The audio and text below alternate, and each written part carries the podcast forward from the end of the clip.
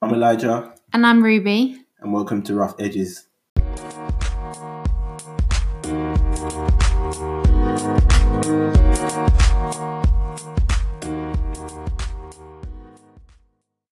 Guys, welcome back to Rough Edges. We are joined by Bex Dillon today. It's a very special guest. Um, and just before we get into it, really, we were inspired by Bex and her podcast um, called Conversations on Faith and Equality. Um, so she's basically the reason why we started the podcast. So it was so good to like get her on board. Um, and she's got a lot of wisdom and a lot to say. So we're quite excited about this one. Um, so just to kick into it, really, do you want to like say who you are, what you do, and yeah. Um, thank you so much for having me. It's such an honour to be on the podcast. I've I listened to some of them, really enjoyed them. Um, yeah, so I, I live in Brighton. I'm married to Miles, and we've got three kids that are six, four, and two. They're all quite little. And um, I trained as a lawyer and have done like lots of different sort of charity work. Um, but then haven't worked for the last four years. I've mainly been looking after my three kids and then but then two years ago i started this podcast conversations on faith and equality to try and kind of yeah talk about faith and equality. So yeah that's a bit about me really. So from what age did you become a christian?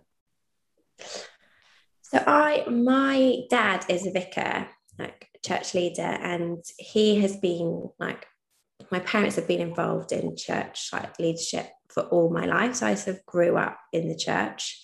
So I feel like I haven't really had a time where I like haven't known Jesus. It's kind of like church and faith and God have been part of my life kind of forever. But I guess there always comes a moment where like, do I believe this because this is like what my family believe and my friends believe, or do I really believe it? And I, I feel like throughout my childhood, I had lots of moments like that where somebody would tell like an amazing testimony and be like, okay, no, this is actually, this is like really real. I really want to live my life like this. So I feel like I had quite a lot of moments like that where I'd be like, oh, I've got a bit kind of complacent and a bit interested in other stuff. And then I'd kind of hear a talk or hear, often it was actually just people's stories. My, my dad traveled a lot with his kind of work job in the church. So hearing people like all over the world tell kind of similar stories about Jesus, about the impact he'd had on their lives, but such different contexts. I think that I would be like, I can't, I feel like I'm never going to be able to not believe because I've just seen it all over the world with people's lives being so different, yet the way they talk about Jesus is the same, whether it's like, we went into, we've been into like prisons in Africa and we've been to like, you know, nice places on like the coast, like in California and um, Singapore, Malaysia, and just like hearing people's stories all over the world and there being this like thing about Jesus, I feel like I could never sort of not believe that it was true. I think when I was like um, 19, I moved to Italy and I lived in Italy for two years and I was kind of away from um, church, family, any kind of influences telling me this is how you have to live your life, this is how you have to be. And then it felt like I had to sort of be like, okay, what what am I choosing for my life that's like genuinely my choice, not because it looks right or people are telling me to.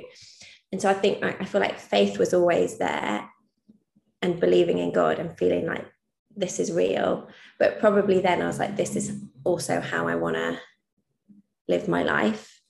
I think that was kind of, but yeah, I feel like I had a lot of moments. I didn't have one Mm. I kind of sometimes envy the people who are like, I didn't believe it. And then I had this wow, amazing moment. And then I did after that. But for me, it's just been a kind of constant journey.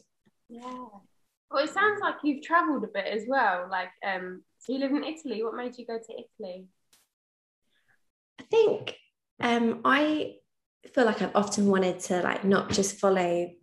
I don't know if you see people just like go down this route it seems like the same and driven by the same sort of things which don't feel that exciting or yeah so i kind of just wanted to be a bit different i think. So all my friends were going to university and i was like i'm not going to do that. I'm just going to go and live in italy and do something different. But i'd always been interested in kind of development work and and felt like i needed to have a skill like if you wanted to go and live in another country and work for a charity or help people in some way. I felt like I needed to do something. So I decided to like learn how to make clothes basically. So I went to a fashion school, but it was more the kind of actual like tailoring rather than the sort of design with thought like if I can have that as a skill, then I could go and live somewhere and um yeah, make I can teach people how to make clothes and make things and that provides income and work and opportunity. So that was sort of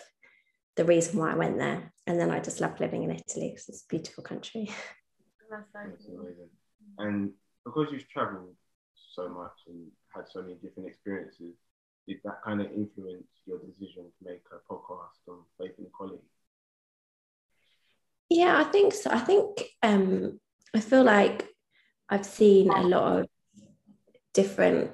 I've seen a lot of poverty. I've seen a lot of kind of injustice. We lived in India for two years and worked for an organized an anti-human trafficking organization where women and children were being trafficked, and we were tr- kind of working to find where they were and help them be kind of rescued and then prosecute the traffickers and help the women and children to sort of find work and return home. I think seeing some of those things, I think there are so many sort of injustices in the world. And I feel like my drive has often been really my faith, being like, if we believe in God and we want to live like Jesus, we should be always trying to do things to care about the people that are most marginalized on the edge, most kind of mistreated in society. But I felt like often how society kind of views um, some issues, it thinks it sort of sees church and religion as the oppressor sometimes, like that they're the ones telling you you have to do things in a certain way and judging you and making you feel ostracized.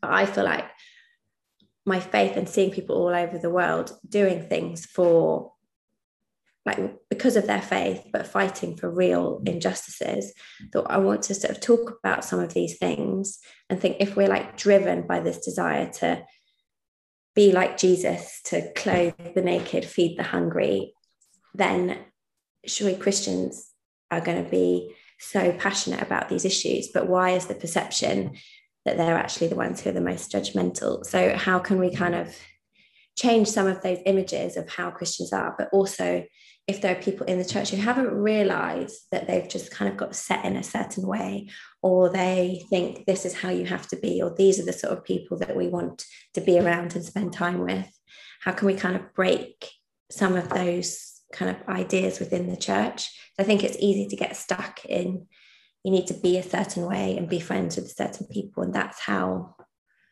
kind of you live out your faith but actually that's like a huge world of Christians who are so different and who follow their faith differently. They don't all listen to the same music, do the same thing, you know, follow the same kind of pattern.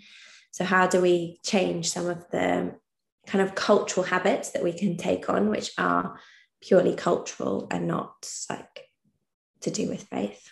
Yeah, and that's that's so interesting because I think I was talking with someone the other day about how um, politeness could be seen as Christian, like being that's the qualities that you should have as a Christian. But really, like um, there's other countries that I don't know. I guess they've been limited, so all they have is the Bible. So all they know is if I want to if I want to live like Jesus, this is how I follow it. Which is in a way they're um, you know they've got they've got it right because we're here. Yeah. Oh, if I say please and thank you, then I'm being a Christian or something. Whereas they're living to like how the Bible, like, or the Bible says. Um, I don't know. I think that's really interesting. Um, and yeah, um, so equality seems to be like quite a big like passion of yours. Is there a reason why, or what made you really interested, or yeah, why, why, yeah, why? Um, there have been quite a few things. I think the like earliest thing that made me really think about was when I was like 13 or 14, and my parents were doing a conference in Hong Kong for sort of church leaders. And I was like, great, I've heard that Hong Kong's got like really cool like markets where you can get really cheap clothes, like kind of, you know, off like designer stuff that's gone to the market service. So I was like, I'm going to get like really cheap clothes. And I was like, it's probably hot. So I'm also going to get a suntan. And that was kind of like what I was hoping for this trip. Um, I was like, well, my parents are working. That's what I'll be doing. And we got there and um, someone called Jackie Pullinger, I don't know if you know who she is. She's done you know, lived in Hong Kong for since she was 20 and she's now in her 70s, always working with drug addicts. And she was like, I'll arrange your time, me and my from me and my brother. she's like, I'll arrange the next few days for you two. And so she sent us to kind of all different things. We went to like old people's home to pray for people and spent time with teenagers who had been like heroin addicts and talked to them and their kind of life story and did lots of different things. And then she arranged for us to cross over the border into China um, when it was still kind of a much clearer border between Hong Kong and China and spend the day there. And we met up with like four boys who were probably a similar ish age to me at the time, maybe a little bit younger and they had one pair of flip flops between the four of them. And we kind of walked around this area and they'd switch. So they'd like walk a bit and then they'd hand on the flip flops to the next one and they'd walk a bit. And we went to one of their homes and it was like this kind of just shacks lined up and went into this tiny, tiny little hut where like four different generations lived in this hut and you know slept on the floor and it was just tiny and they cooked us like they wanted to give us a drink so they made like hot water with sugar. And that was the like drink that they gave us like to really like give and be kind to us. And i think i left that thinking oh my gosh i like been thinking about so selfish in the things that i care about like clothes and things like that. And these like they have one pair of shoes between four of them and live in like such like basic kind of poverty and i think seeing that i remember like coming back from the trip thinking I don't think I'm ever going to like enjoy things in the same way again. I feel like I'm going to always be changed because I've seen how other people live. And I think that experience really, particularly at that age, really impacted me and made me think there's so much inequality in our world and just from like the wealth and the poverty. And so to see that, I thought, I really want my life to be about somehow, in some way, I don't doing something about bringing some more equality in the world. Yeah, wow. Mm. And from like listening to your previous podcast episodes, I think I was listening to your first one with your dad quite recently. Um, I was just making sure I do my research. well done. um, um, I think you mentioned that you're quite passionate about women's rights. Um, and the question I have for you is how do you think we can make men and women more equal in society? Mm, I think that's such a good question.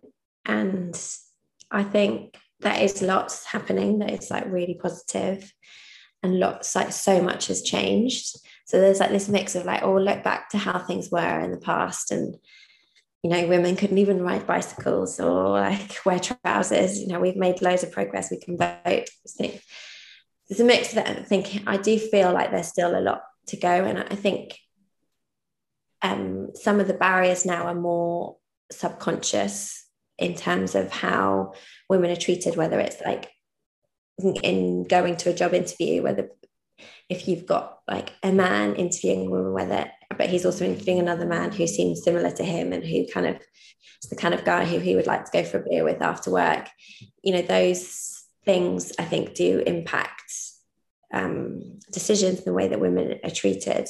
So I think part is trying to like bring more awareness in where our biases are and where we are treating men and women differently.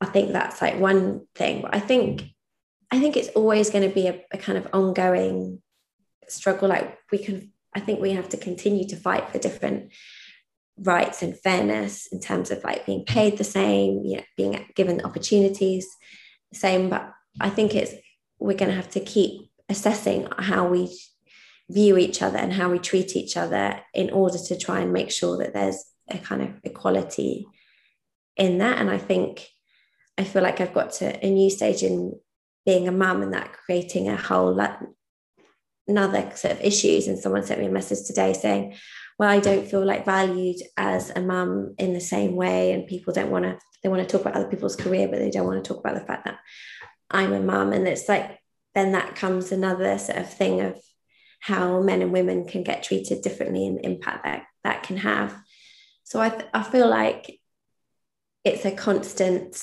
like checking ourselves checking how we speak and treat each other and and hopefully through realizing where there are things that aren't quite right and changing them things will get more and more equal Mm, mm, yeah. hopefully Yeah, yeah.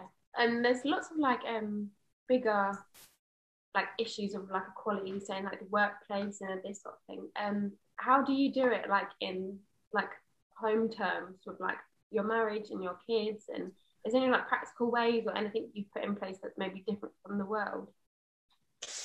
Um, I have to admit that I feel like we are working at it, and it's a constant sort of, yeah, working how we do that. So today is like an example of how my my husband is like trying to, because his Instagram like handle is attempt at equality. So he's like really wants to make there be more equality, but then the reality of like when I stopped like wasn't working after our second child we could see these like roles like fit like we were fitting the stereotypes. He was going out to work I, he would like come home and I'd be like, here's your dinner. Like I've cooked it for you. I've fed the kids and how now here's your dinner and I've cooked for you and I've made our bed and I've put your clothes away in the drawer. And I was like, oh my gosh, I, we're like fulfilling these stereotypes, these roles. Is that okay? Do I need to like not cook for him just to try and kind of come against something. I feel like we're, we're constantly working out. So now he's like every Friday, he's gonna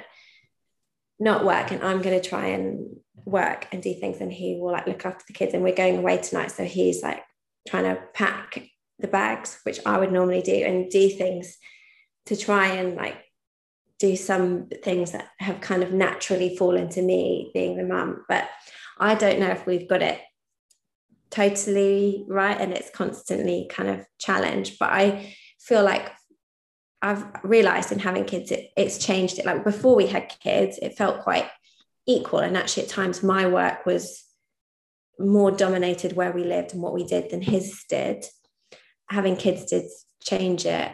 But i think we've got a lifetime of marriage. So there will be times where i will like be kind of more at home and and he'll be like pursuing his career. But hopefully there'll be other times where he'll be like doing more with kids and I will be more pursuing my career and to not do things just for the sake of it but believe like it is a partnership. And I think that I do feel like we genuinely have a partnership and we have equal power and um, voice in the marriage. So even if every day he's out at work and I do the cooking the cleaning the the like washing, the childcare, as long as I feel like empowered that I'm that we're kind of equally valued in that, then I think that gives equality. But when when that kind of goes a bit wrong, then we have to kind of work on it again. But we're always working on it, fighting on it. The other day, I said, You're always sitting at the head of the table. I don't like sitting at the head of the table because it's as though you're saying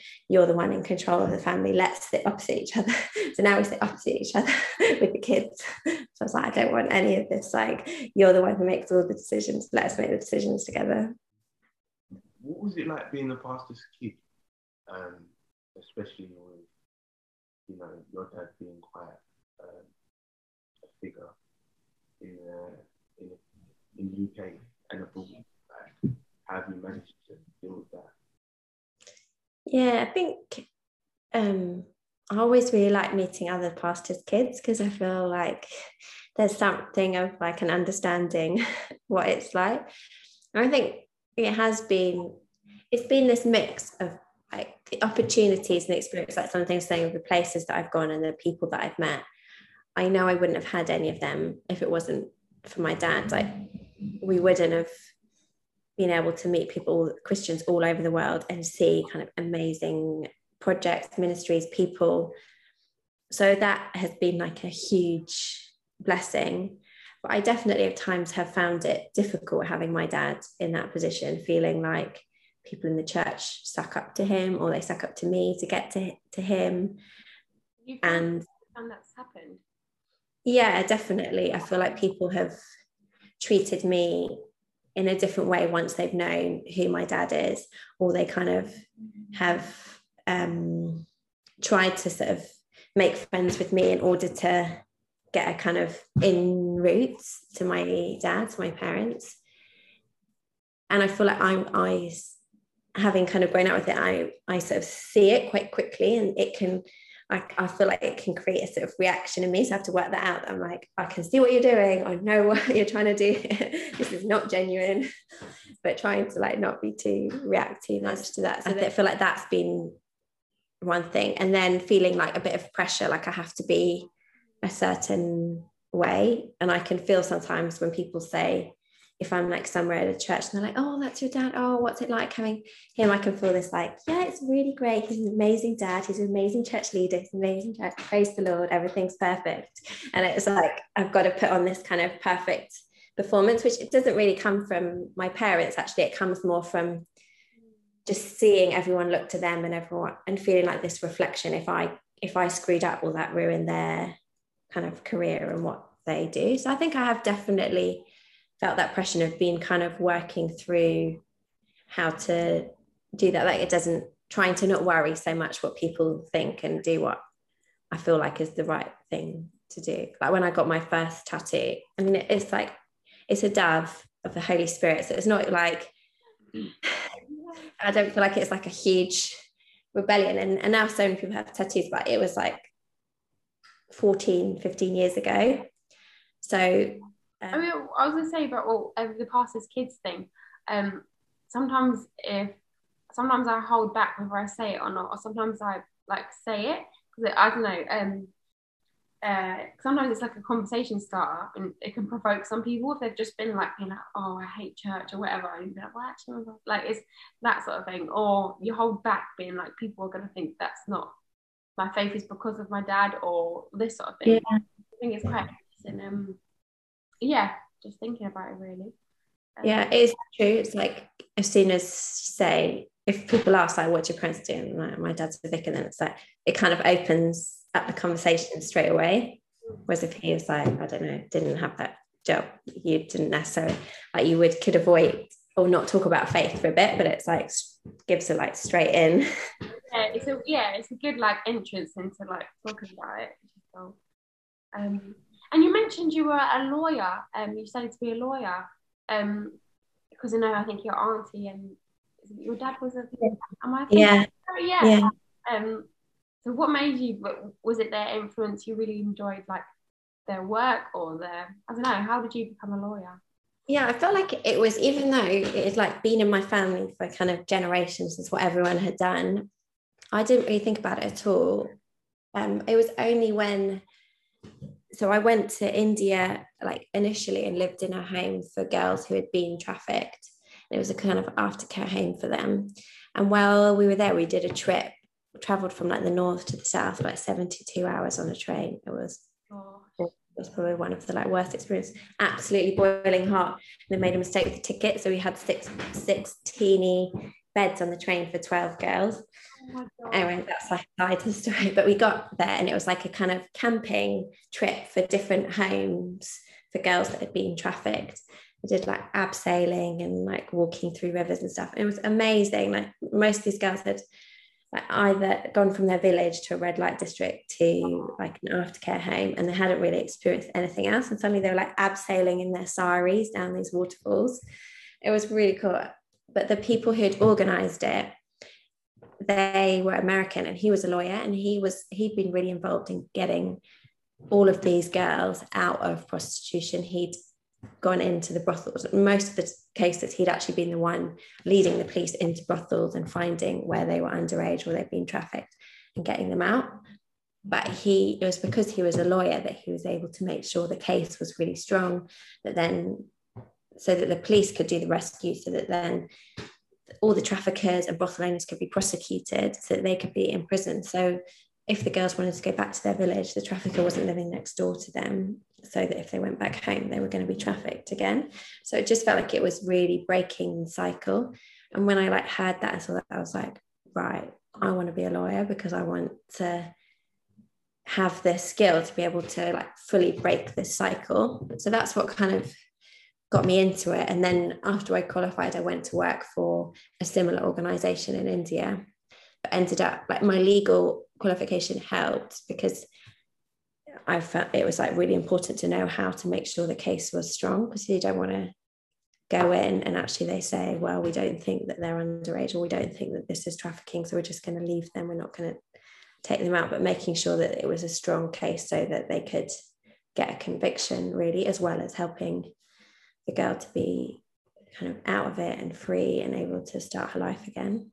So that was what made me want to do it, seeing what they'd done.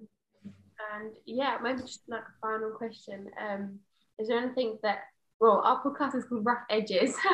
um, we're going to ask people like, how, how are you rough around the edges, and is there anything that we can take away? Um, anything that like you're imparting wisdom. I think if no one listened to the rest of this podcast, what should they take away? Oh, that's such a good question. I love that. I think I feel like probably the sort of talking about pastors' kids, I, f- I feel like there can be a sort of pressure sometimes within church to be like the, or, or from the outside it can look like if you're in that you have to be this kind of perfect shiny person but say that actually the like beauty of the roughness is is what is the best thing is like the people that are struggling with different things or find life difficult but they have this like faith that gives them a real strength or people who have had really awful experiences in their life, but like their faith has kind of made them start again. And I think for me, I really struggled the last like lockdown. I found really difficult, and I found it like hit kind of lows mentally, emotionally. But I feel like part of that, like when you go through hard times, there is something that's kind of rough about it, but it does sort of like refine you on the inside and strengthen you on the inside. So even if you feel a bit more vulnerable or not quite so perfect, like you've got all the answers, but sometimes the kind of inner like strength and peace gets sort of stronger and firmer. So I think that is kind of the beauty is actually the kind of the roughness, the stuff that's not quite right, that isn't sort of perfect, doesn't fit in every mold, is like actually kind of the beauty of God's world that everyone's different, everyone's got their struggles, but particularly if we can like see the goodness and the best in people then we it feels even more powerful than if they're perfect on the outside. That's, that's a that's a brilliant answer yeah, I love it. Yeah, um, I you be on the podcast every time. well, um, thank you. Yes. Um, for coming on Rough Edges. Um, oh, thanks for having me. And um, yeah, it's just I think people will be inspired by what you mm. like to say about equality and you know your life up to now. So yeah, mm. thanks. Thanks, guys.